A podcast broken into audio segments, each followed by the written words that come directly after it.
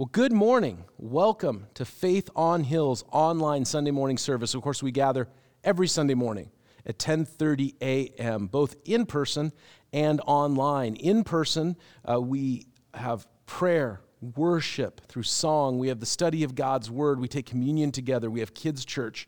Online, of course, we're here every Sunday morning uh, via Apple Podcasts, Spotify, our Facebook page, our website, faithonhill.com. And then uh, while we gather together on Sunday mornings, we scatter out throughout the week and we have small groups. You know, it used to be churches would do uh, one or two meetings in the week. They used to call it a midweek service, and that was it. You'd have Sunday mornings and you'd have the midweek.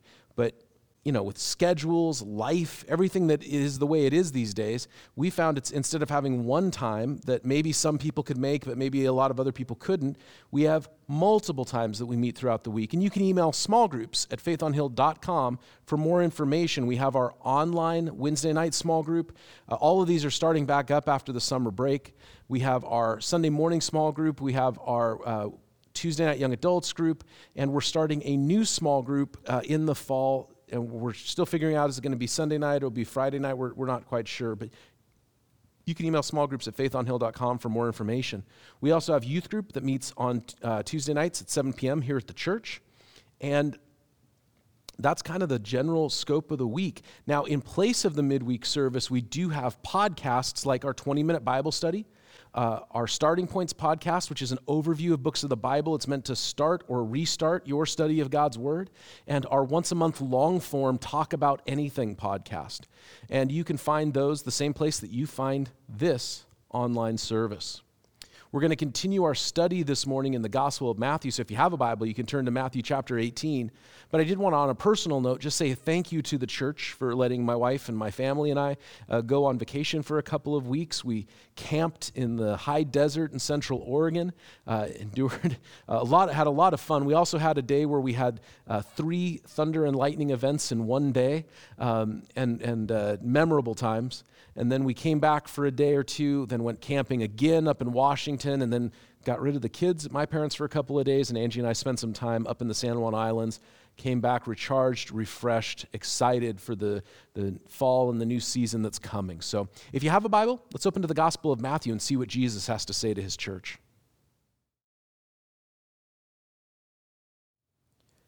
Matthew chapter 18, verse 1 says, At that time, the disciples came to Jesus and asked, Who then is the greatest in the kingdom of heaven?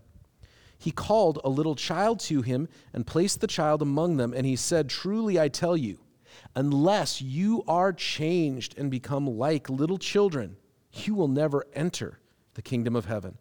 Therefore, whoever takes the lowly position of this child is the greatest in the kingdom of heaven, and whoever welcomes one such child in my name welcomes me. If anyone causes one of these little ones, those who believe in me, to stumble, it would be better for them to have a large millstone hung around their neck and be drowned in the depths of the sea. And if you've ever been on the Bob's Red Mill tour, uh, then you've seen what a large millstone looks like. Jesus is making a point, and he wants them to know how seriously he takes this.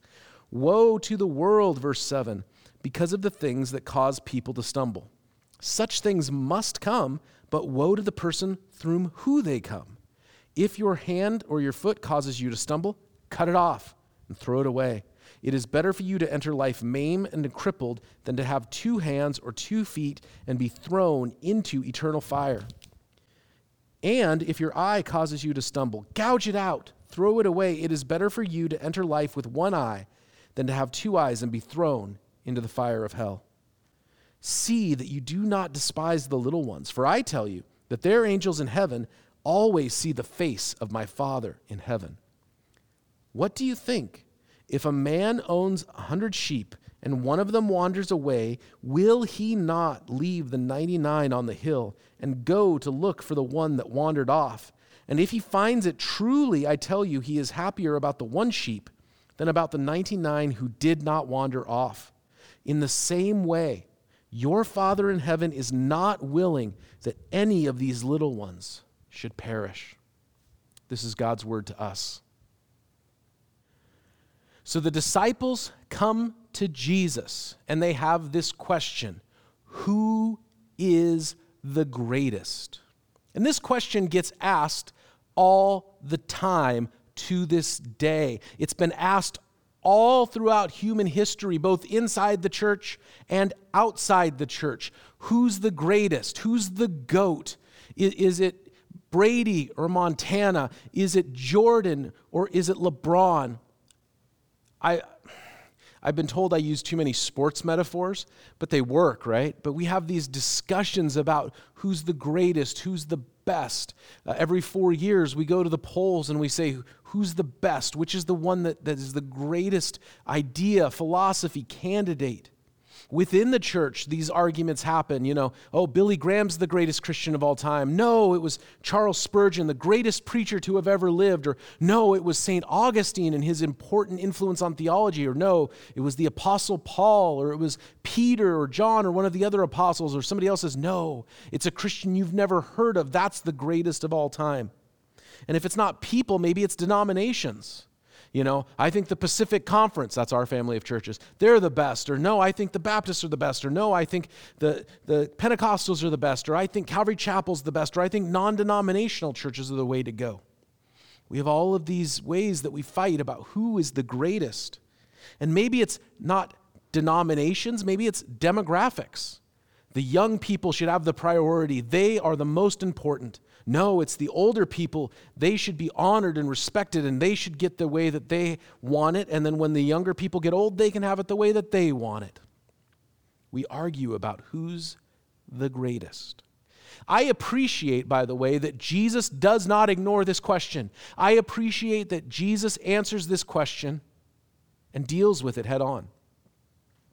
There are many stories that I've heard of people who've come to church with questions with questions, and they're told, no, don't ask questions. Even silly ones like, who's the greatest in the kingdom of heaven? I think questions should be allowed and encouraged. Also, there are all kinds of fights and pettiness. And so, what sometimes people try to do is they'll say, let's not argue about this, let's ignore it, let's try to sweep it all under the rug. But all of the same issues are there. Jesus could have said, don't argue about who the greatest is, and moved on. And all of the same rivalries and insecurities and positioning among the 12 disciples would have still existed. So he deals with it head on so that they aren't just left in their, in their fighting amongst each other, but they can grow from this. Again, this question is always being asked. What's Jesus' answer? Well, he doesn't just start making a list. Number one, Peter. Number two, James. Number three, John. So on, so on. You know, uh, Thomas and Judas, you're at the bottom, right? Like he doesn't make a list of a ranking of the 12 from 1 to 12, who's the greatest in the kingdom. He goes and he grabs a little child and he puts it center among the disciples. Now, we don't know where this child came from. Is Jesus at somebody's home? Maybe they have traveled somewhere and they're staying in somebody's home and they're maybe having dinner or it's after dinner and the disciples ask this question. It's post dinner conversation. And there's a little child kind of playing on the side of the room and Jesus gets up and he, he just picks up the child. Maybe it's a little toddler. Uh, maybe it's a baby that's being held by his mother and he, he goes over to the mother and says, Could I hold your baby for a minute? And she says, Of course. And so she hands the baby to Jesus. And, and, and in their culture, the, the rabbi, the master, holding the child, uh, maybe he'll, he'll bless it. There, there's a lot of excitement about this. What, what, however old the child is, or whatever reason they're there, he goes and takes the child and brings it central among the disciples. Everyone can see this child. And what is it he says? He says, Unless you are changed and become like little children, you won't even enter the kingdom. So he's not even talking about being the greatest. He says, You got to get into the kingdom of heaven. And you have to be changed to become like little children. The word changed, by the way, is the same that we would talk about being transformed or converted. It's the same idea as becoming a Christian that we convert, we change, we repent. We were going one way, and now we are going the complete 180 degree opposite direction. You have to be a totally different person to enter the kingdom of heaven. Now, who are the little ones? That's the obvious question. If I have to be changed to be like one of the little ones, what is Jesus talking about? Is he talking about a baby or a toddler? Is this a metaphor? Because he doesn't say changed into a toddler, like there's not some like weird Jesus magic that happens that all of a sudden you de age. Is he talking metaphorically? He says you have to become like one of these little ones. What I have found is instead of saying this is exactly what Jesus means, what I prefer, and I think is the way to go, is to run down all of the possibilities. If he just means the humility of a child, in their culture, in their culture, children were on the lowest end of the social spectrum, right? They had a social order, they had a, a pecking order of who had importance in society. And in their society, where slavery sadly was common, a slave was higher up on the order than a child. So Jesus takes the lowliest position in their society, the child, and he says, You need to become like this little one. So it could be that we could apply a bunch of things the young, the outsider, the overlooked, the humble the, those who don't seem to have much, those who are lowly. This idea of, of the, the little one could mean a lot of different things depending on the situation. And instead of trying to pick one, I just say, let's run with all of them. Now, Jesus says, hey, you, you want to be enter the kingdom of heaven. You have to become humble like this little child. Why? Because it takes humility to say that I need God. It takes humility to say that the way I was going isn't working and I'm going to go the opposite way. The way that I was going, following my own path, following the ways of this world, just leading me to destruction. And so I'm going to turn around, I'm going to be changed, and I am going to go the way of Jesus. That takes humility. Jesus says, If anyone wants to be my disciple, we just studied it a few weeks ago in the Gospel of Matthew. If anyone wants to be my disciple, they must deny themselves, take up their cross, and follow me. And where was Jesus going? He himself was denying himself and was taking up the cross, and he was going where the Father was leading him to the hill of Calvary where he would be crucified. You want to know who the little ones are? They're, they're representative of the change, the, hum, the humiliation in a good way that we need to have to repent of our sins and surrender our lives to God. Now, then Jesus makes a shift because at first he's using the little ones as an analogy of saying instead of seeking to be the greatest, why don't you seek to be the lowest? Why, instead of seeking to build yourself up, why don't you humble yourself? And then he shifts and he begins speaking of those who would harm the little ones. He uses the word stumble the little ones. Why would he use that word? Why, why would he start talking about this? If anyone causes one of these little ones, those who believe in me, to stumble, it would be better for them to have a large millstone hung around their neck and to be thrown into the sea. If you want to know how important the little ones are to Jesus, look here at verse 6. He takes it very seriously. Now, he literally could be talking about the young ones, the children. And there are those who have caused the youth, the young, the child to stumble. Those who are abusers and harmers.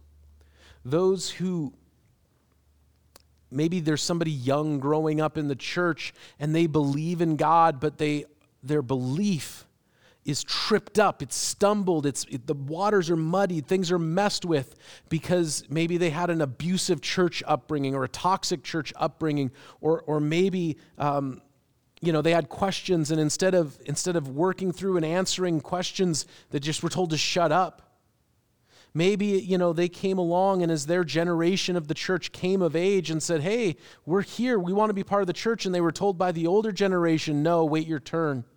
This is my church not yours. I think it could mean all of those things and more. But Jesus takes the stumbling of the little ones so seriously. In the book of Leviticus, there is a verse that talks about not causing the blind to stumble. And what it means is basically it, you have a, the, the community had a responsibility. If there was somebody in the community who was blind, the community had a responsibility so that like the, the general, like if there was like one main path through the village, hey, make sure that that path isn't full of stones and rocks that would cause them to trip. Make sure that they can get from their house to the synagogue. Make sure that they can get from their house to the, to the baker. Make sure that they can, can live and, and thrive as best as possible given the situation. The, the God, in his law in the book of Leviticus, actually set up this ordinance that was like a hey, make sure they're taken care of. I believe the same thing is true in the church. That as much as possible, we have a responsibility. We have a responsibility to make smooth the path of the next generation. Make smooth the path of new believers. And, and, there are people that come into the church and they just want Jesus and they know that they have sins and they know that Jesus will forgive their sins. But the path in is not smooth because maybe there's an, uh, you know, you need to not just believe in Jesus, but you need to behave or dress or talk the way that we do. You need to vote the way that we do. You need to be interested in the, in the hobbies that we're interested in. I've seen this kind of thing happen in churches. Somebody just wants to find Jesus, but the path isn't smooth and it's full of stones and, and, and roots and things that would trip somebody up. Jesus says, don't do that. Jesus takes that so seriously. Who's the greatest? Jesus says it's those who are like the little ones. But then he shifts and he says, by the way, the little ones are there. But woe to those who cause them hurt, who cause them to lose their way. He says there's going to be stumbling. Why? Because we're in a world full of sin. We are in a world full of sin. And there are going to be abusers, and there are going to be people who are predators on and, and, victimize people. But woe to them who do it, and woe to the church who allows it. It's one thing if sin happens and it's found out and it's dealt with, it's another when a church allows it to happen. It's another when a church sweeps things under the rug for whatever reason, and then that abuse or that hurt or that toxicity or that bullying or whatever is allowed to continue. Because the little ones are so important to Jesus. They're so important to Jesus. So, what's the solution? If, if the only way to be great in the kingdom of God is to be like a little one, and, and, if, and, and if there's also this command to protect the little ones, what's the solution? I think the solution is twofold focus forward and focus outward. Focus forward and focus outward. What does that look like? Well, let me speak first to those who are Christians, and then I'll speak to those who might not be Christians in a minute. But for those of us who are believers, for those of us who say, Yes, I believe that I am part of God's family, I believe that Jesus is my Savior, I've been changed. I believe the answer to us is to focus forward. I'm getting older. I mean, no old person thinks I'm old, right? I'm in my 40s, you know, but no older person thinks I'm old. But, you know, on the flip side, no young person thinks I'm young. No truly young person believes that I'm young. And as I get older, I like the way things are that I like them to be. I, am at the place in my life where I'm annoyed that they aren't making music the way that I used to like music to be made. I'm, a, I, I'm at the place in my life where, you know, those kids need to turn it down and all that stuff, right? That happens to all of us. I can choose to seek myself to say that me or my generation or my preferences are the greatest, or I can focus forward and say, how can I make the path smooth for new believers who come in outside of church culture, for younger people in the church, our youth group, our kids' church, as they grow up? How do I make the path smooth? That's forward focused and focused outward. You know what? Everyone's allowed to have their opinions. Everyone is. I saw a post this morning on social media. A friend of mine who is a politically liberal or progressive person. And they said, hey, if you're a Christian and you believe this political thing, you're wrong. And I thought about it and I said, you know, actually, I agree with you on this point, but I don't think anybody who disagrees with you is being unchristian. You see, I grew up in a very politically conservative church, and if you were had any point of view that wasn't in line with that conservative politics, you had to be quiet. But now, what my progressive friend is wanting is that all Christians need to be in line with their progressive point of view. I don't think either's right. What if somebody comes in outside the church and the church is full of people uh, who believe in limited government? I'm just going to throw this out there. Let's, let's say it's limited government. But they don't. They actually kind of like socialism. Are we going to make the path smooth for them? Let's say that the church is full of people who believe in, in gun control. And somebody comes into the church that just genuinely wants Jesus, but they also like to go hunting and they don't believe in gun control. Would we make the path smooth for them? Or would we say, I'm sorry, you need to go find a different church because you don't hold our view? And I'm just picking examples out in random. I'm not trying to like specify any person or any group or any church. What I'm saying is this How can we make the path smooth for the young, forward focus? How can we make the path smooth for the outsider coming in, outward focus? You want to be the greatest in the kingdom of heaven? Humble yourself. Become like one of the little ones. Serve others. Take up your cross. Follow Jesus. I do kind of suspect that the greatest Christian who's ever lived is somebody we've never heard of. I do kind of suspect that. Uh, the reason is when, when Jesus was asked about who is the greatest ever in human history, he said, John the Baptist. Of anyone who's ever lived up to this point, it's John the Baptist. And of course, no historian would agree with Jesus. They'd all say Jesus was wrong. I say whatever Jesus says goes. But it tells me that God sees the world very differently. So, what do we do with all this? If you're a Christian, if you've already been changed, then the answer is to be forward focused and outward focused and make the path smooth. If you're not a Christian, and there are people who go to church who don't know if they're Christians. There are people who go to church and have gone to church for a while, and the question keeps coming back do you really want Jesus? The answer for anyone is to be changed. What happens is sometimes churches call people to follow Jesus and to live like a Christian, but they've not been changed. And so then they try to live like a Christian and they try to follow the ways of God but they haven't been changed on the inside.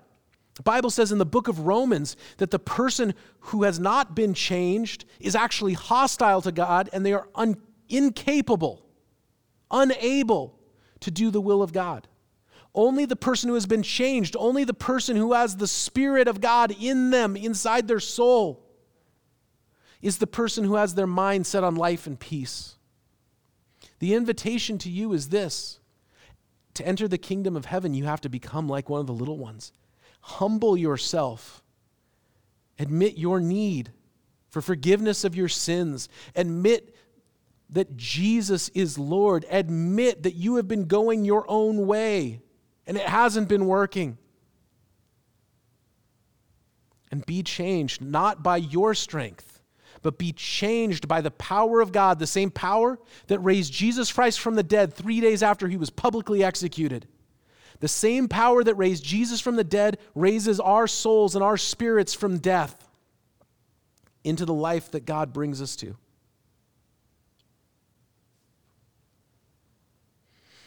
Everyone's going to keep arguing about who the greatest is, what the greatest group is, what the greatest philosophy is. And Jesus just says, Humble yourself and let me change you. Hey, I know some of the things we talked about today are difficult. For those of us who are Christians and, and who are in the church, it can be difficult because what we're talking about is giving up our own preferences and thinking about others. And that's hard because we like things the way we like them. I believe that God not only changed my heart when I became a Christian, but He's still changing my heart. And I want to invite you to pray that God would through His Spirit, continue to change us. Fill us with His love so that we put others first over ourselves. And I know that for people who are outside of the church, they're not believers, this is hard because we're inviting people to totally turn their back on the way they were going and to, to humble themselves enough to say, God, I'm yours. I surrender to you. Neither of those things are easy because our pride wants to get in the way. Our self control, and I mean that in the bad sense of the word, wants to get in the way. But I know this that Jesus is worth it, and wherever he is going is worth it. And he has the power to change us and to save us completely. Wherever you're at, if you call out to him in humility and honesty, I believe he will reach you where you are. And I pray that in the name of Jesus, you would know the goodness of God, the great work of God, the great change of God, and the hope of the coming kingdom of heaven. God bless you. May the grace of God be with you. May the grace of God be evident in your life, in your work, in your home. In the name of Jesus Christ, I pray that. Amen.